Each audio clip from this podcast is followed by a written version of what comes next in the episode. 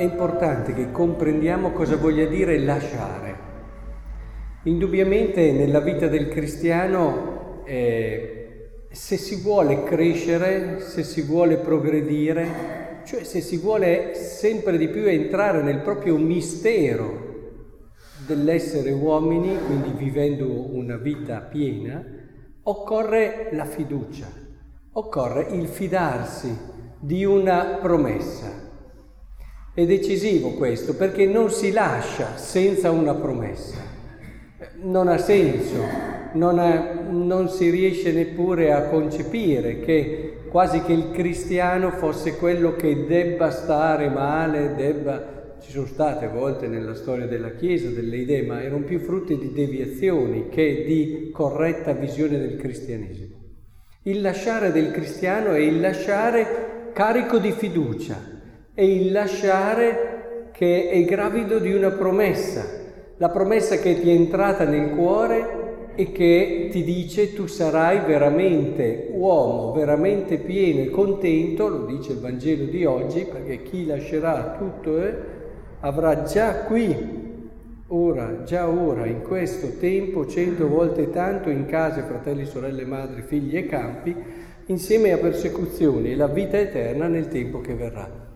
Quindi quello che è il desiderio dell'uomo, di vivere la vita più bella che c'è, quello che è il desiderio profondo dell'uomo, che non si accontenta di vivere bene, ma desidera vivere sempre, ecco, è racchiuso in questo Vangelo di oggi.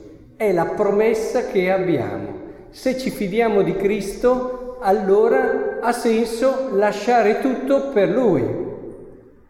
Ecco, in questa prospettiva ci rendiamo conto che la, il lasciare diventa un passo verso la libertà.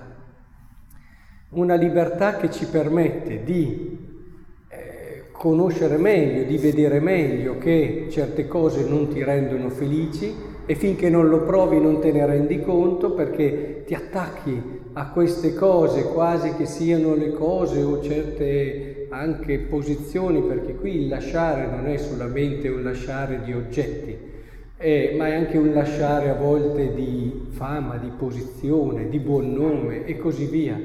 È un mettere Cristo al centro e capire che la nostra vita dipende essenzialmente da Lui, dallo stargli appresso, dal seguirlo fino alla fine. Ecco, questo credo che sia decisivo, perché il cristiano se fa delle scelte anche di rinuncia, le fa per un di più, le fa per un meglio. Eh, questo è un segno di salute. Il Signore non ci ha chiesto di essere persone che umanamente sono malate, ci ha chiesto di essere persone sane, la persona sana cerca un meglio, cerca un bene, cerca la vita più bella che c'è. Ecco, questo vorrei che fosse ben chiaro. Allora, il discorso del lasciare può essere appunto che all'inizio tu debba fidarti perché non hai subito il riscontro, quindi è per questo che dico che occorre molta fiducia, però la promessa ci vuole, se no che ce lo fa fare? Se non lo facciamo con un atteggiamento sbagliato, lasciamo e riprendiamo subito sentendoci bravi. Guarda, ho lasciato e dentro di noi ci sentiamo bravi, vediamo tutti quelli che non lasciano come noi e magari ci prendiamo anche, eh, come dire, eh, crediamo di avere il diritto di criticarli e così via. Vuol dire riprenderselo subito quello che hai lasciato. E queste sono quelle deviazioni di cui parlavo prima, immaturità che dobbiamo cercare di evitare. Quindi la preghiera, il nostro cammino ci deve aiutare a comprendere sempre meglio e far entrare nel nostro cuore la promessa di Dio. È questa promessa, anche queste persone che hanno incontrato Cristo, dietro a quello che era il suo sguardo, la sua persona, quello che faceva, quello che diceva, hanno intuito una promessa ed è per questo che hanno lasciato tutto.